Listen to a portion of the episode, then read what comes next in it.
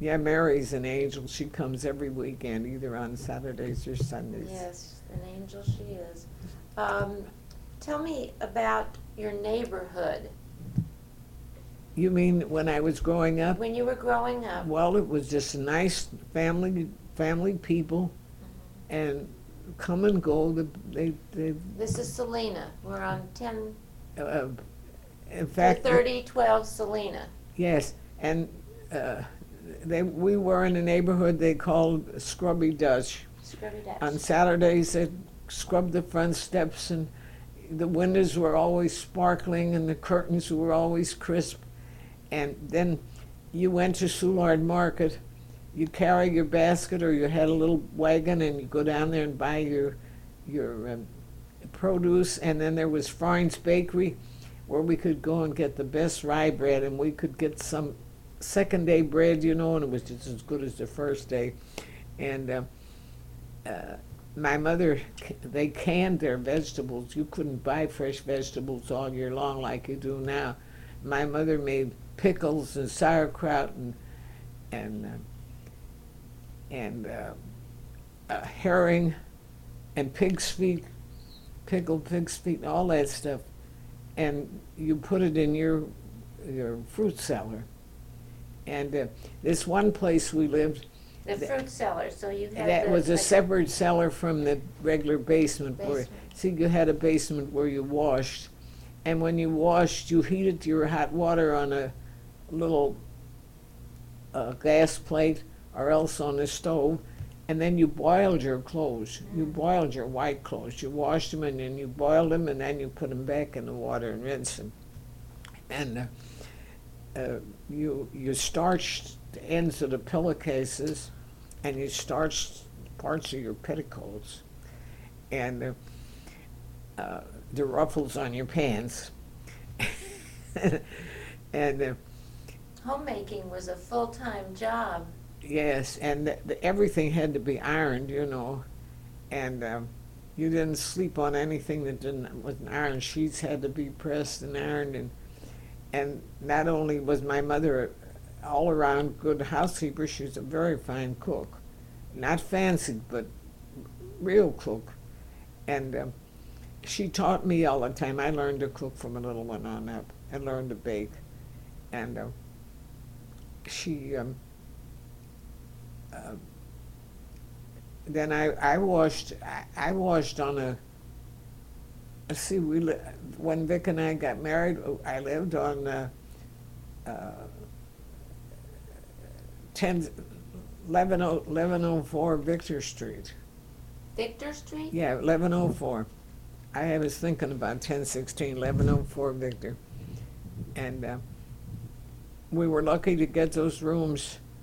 Uh, uh, the landlady had already rented them to somebody else, but uh, she knew my mother worked for the bakery, and she knew what kind of people we were, and so she left us 'em. And we, This is when you and Victor were married. the what? When you and Victor were married, Yeah. you lived on Victor Street. Yeah, eleven oh four Victor. And then w- we rented three rooms with kitchen sink, as I always say, and outside plumbing. Uh, seventeen dollars a month. Oh, my. And see, Victor earned thirty dollars a week. And uh, in fact, he earned twenty-eight until we got married, and the boss gave him a two dollar raise. And um, uh, we. Uh,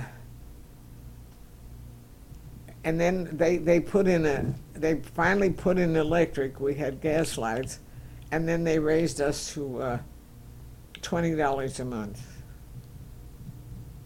And uh, we had, uh, we had a stove in the kitchen, and I had a nice stove in the living room. And you could heat the bedroom, you know. And of course, Vic and I had gone together almost a year and a half, and we paid cash for everything we bought in our home. We didn't owe a cent. And we had a couple hundred dollars left. And so we took a trip. He had some friends in Cincinnati, and we went up there. Okay, we're gonna, s- we're gonna stop and, and go back. Uh, because we were talking about the neighborhood and we got on from one thing Well, to the other. We, So you, so you had Soulard and you had the bakery? yeah, Florence Bakery, and we ha- we had a lot of bake shops, and we had butcher shops. Divas Butcher Shop was one. Divas? Divas, yes, they were very well known for their good meat and, and things like that. And you'd walk there, and um, well, and you had Kring's drugstore, and you had everything handy. And you could get your library books at Kring's drugstore. You didn't have to go up to Lafayette and Jefferson to get your books. And um, Well, then it, was it a fairly good-sized uh, drugstore? no, it was just an ordinary everyday drugstore. It would be considered small by the drugstores today, you know. Was there a fountain or anything in it? No, they didn't have a fountain in it. And, and then we had Jada's Bakery. They were very well known. Jada's is, in fact, they're pretty well known around. I think the one Jada's is now president of the gas company. And um, a Summers Tavern, and he used to put out good sandwiches and things like that You'd go. And then uh, people would would go uh, down Sidney Street to what they call the Davis Street Ferry, and they'd take a fishing pole and a and a sack, and they'd fish down there, or they'd get take a sack and catch crawfish, and cook the crawfish, you know, and we'd sit out. They'd sit out in the yards on a Saturday night and eat and sing, and uh, my mother's brothers uh, had a, a s- kind of a string band, and uh, they used to come, and uh, they dance on on the bricks, and uh, people were sociable. They knew each other. You knew your next door neighbor, and you knew your neighbor four blocks away, and if you needed help or you needed anything, they were always there. And if you did, they didn't see you for a day, they want to know what happened to you. You know when somebody had a baby, and you knew when the, the little girl had diphtheria or measles or Sounds like a, a small town. yes, it was. Now I'm living here since 1929. I don't. I know the people on each side of me. I don't know the people on the corner, and I don't know any of the people down the block. I know folks over here because they live here a long time, but you don't. I wouldn't know them if I'd see them on the street. So you don't just don't see people. They were sociable, and uh, you know when somebody had a birthday. And at the time I lived there, uh, two of the one of the Kunzes that were, they were about third cousins of Vic. Their little girl died with diphtheria, and the Summers little girl died with diphtheria. And I was pallbearers for both of them Oh, and um, and and that was a catastrophe, you know, when you knew those little little children, little girls. Uh, well, they were just about kindergarten age or a little younger, and. Um, I remember my mother had to make me a white dress in a hurry, so I would have a white dress. And uh, I can remember the caskets. It's gruesome to talk about, but they were sealed. You know, they had glass that you covering their faces and that, that there would be no germs. And you had a placard on your door if you had measles or anything. There was a placard on the door, quarantined measles or quarantined diphtheria. You know, if you had the doctor, and you couldn't take the child out until that placard was taken off of the door. We didn't get shots. There was no such thing as diphtheria shots or, or anything. And, but I can remember I had chicken pox. Had chicken pox uh, uh, uh, sign on, and measles sign both on my door. And then my uncle had typhoid fever, and he was staying with my mother. And we had typhoid fever later on. But uh, talking about chicken pox, this is off the record. But uh, Tell me about, uh, tell me about the church. the what? Church. I went to Carondelet Evangelical Church, of Sunday school, and I taught Sunday school, and then of course I and I sang in the junior choir, and then I got to going out, and I forgot about the choir. I never, I don't have, I had a fairly good alto voice. My voice has changed since I had a throat surgery. Had throat surgery, and um, uh, but I went to church and we were married there in the minister's parlor, and uh, we had our our Well, wait, did, as growing up, your church was in your neighborhood? yeah on Twelfth and Victor.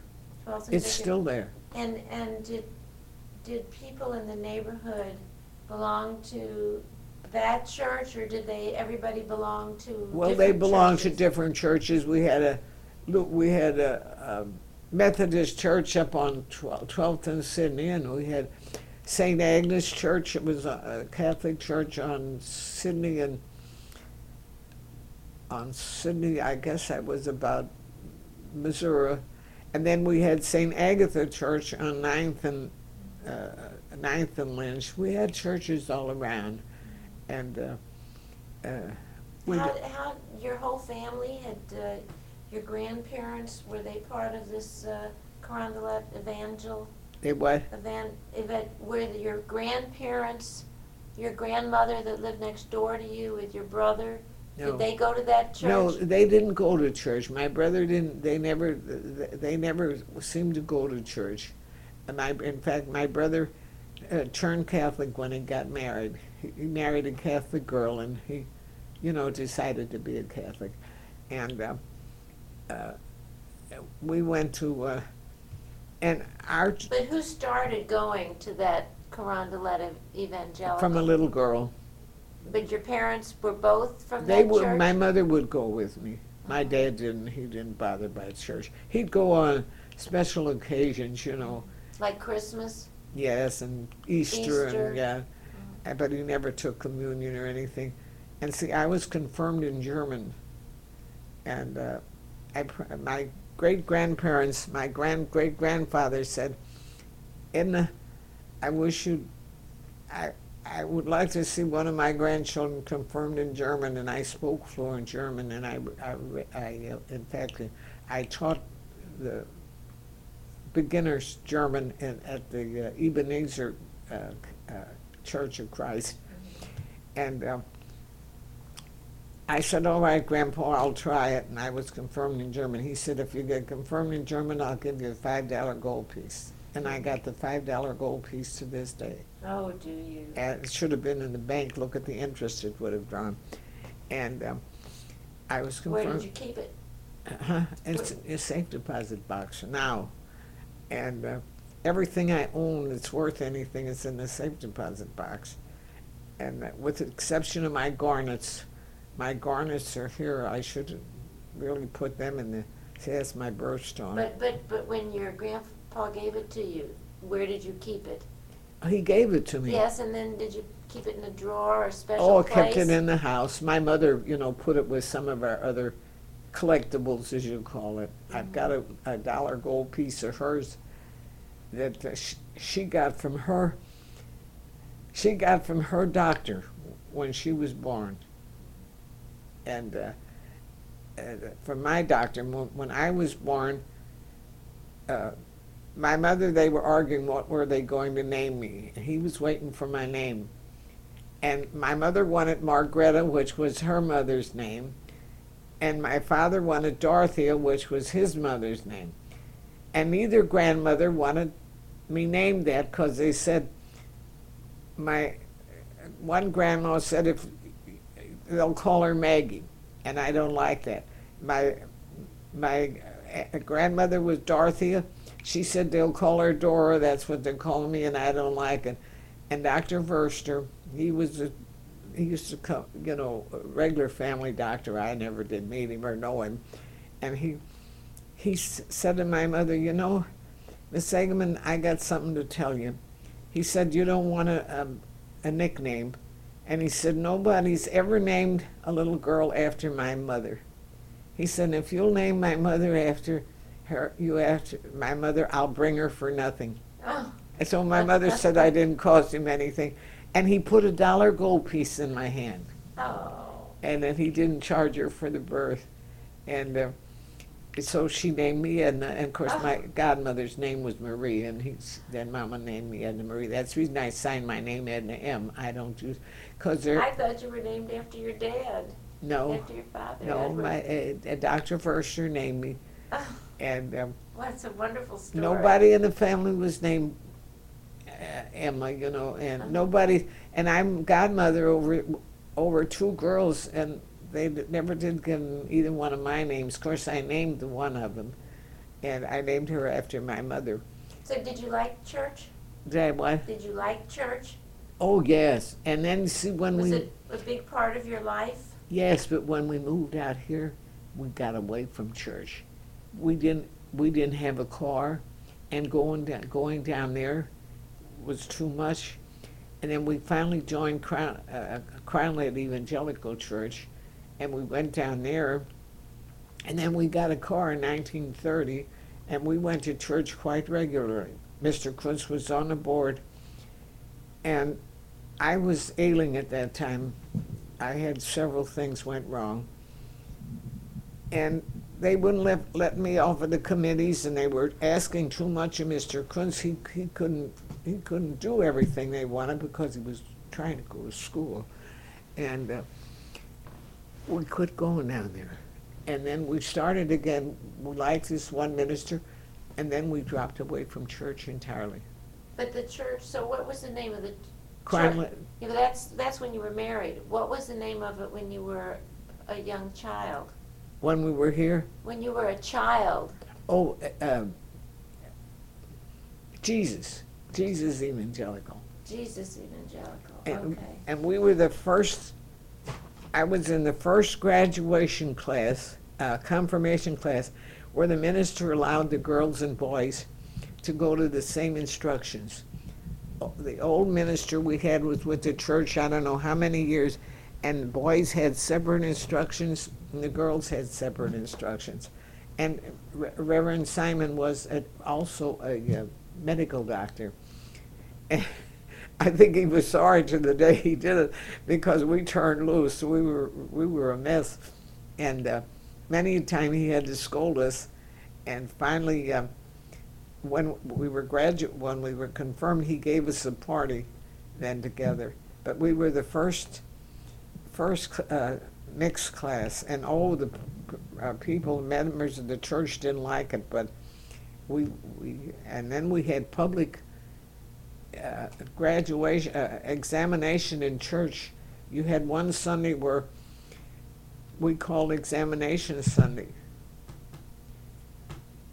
and uh, you had to have two dresses for confirmation: one one examination dress and one confirmation dress. You didn't have to have, but you you wanted it, you know, and. Um, you didn't know what questions he was going to ask either, and I was scared to death because it was German, and I thought, am I going to remember? But I got through fine, and I think there were four of us t- uh, took it in German, and there were 17 in the class. And um, then, uh,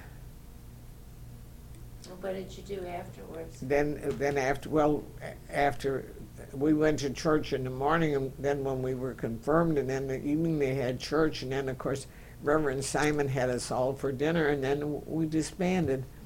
And uh, I know the minister's son was in our class, and he was a son of a gun.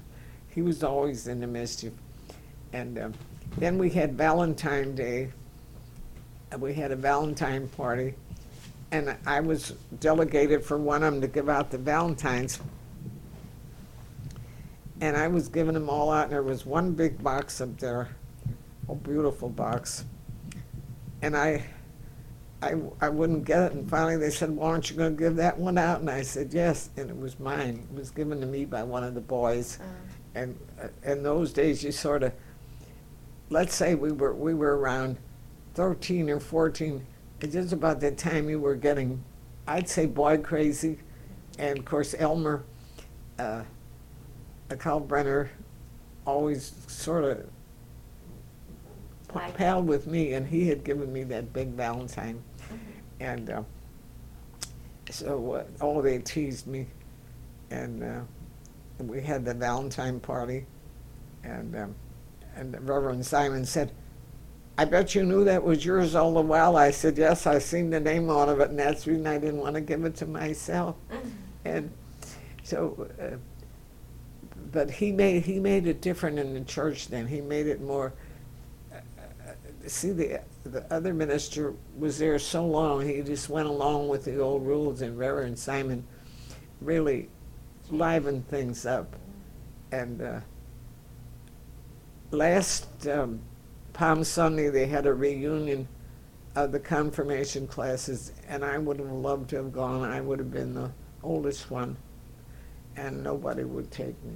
Oh, And I was afraid to go alone in a cab because I didn't know what time, if the cab would come in time to get me to bring me back home, see. And so I. called I- the I- church. Somebody from the church would have done that. I, I guess, I don't know why, why they did it, but of course, Mr. Hillgartner wasn't crazy about me going. They're, they're sort of careful with me. They don't want me to fall again or to, uh, you know, hurt myself. And uh, so, uh, it's, but, but the, that was, was fun. And then, of course, after a while, why, I, I, when we came out here, see, we lived out here from 29 I think we got our car the end of 1930, and Mr. Kunz wouldn't have gotten it, but he was in line as an officer in his Masonic lodge, and it meant run. He he was the master, which was the presiding officer in 1931. Was a young master, very young master, and uh, So uh, he bought the car? he was. He bought the, he bought a car. We bought a Civic, and we didn't buy a bumper on it. My father-in-law was a blacksmith. In fact, you can't tell it the way that hasn't been cleaned for so long.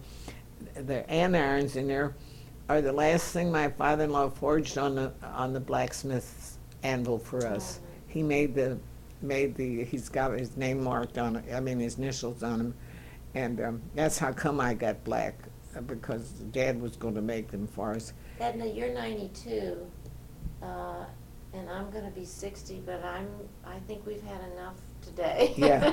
Oh, I- You seem to be going strong. Yes, But it's- I think, I think I'm, I'm going to, uh, um, say thank you for today, and we will probably Call me back sometime, meet and we'll about set a date, two- and I'll know two when I'll times be. at least, because we want to talk all about your, your life that I sort of kept you from talking about today, because Yes. I wanted to talk I'll about the know when early I'm, times. I- I'll know when I'm free then, Okay. and uh, we, uh, Then I want to thank you very much Yes. for today. but I hope I you- haven't bored you because. You have not, I have enjoyed I've every got- minute. If I've You got- bring it alive, I, I can see you i- in your home, Well, and I can see. I, en- I enjoy life, even now, I'm, I'm at a point where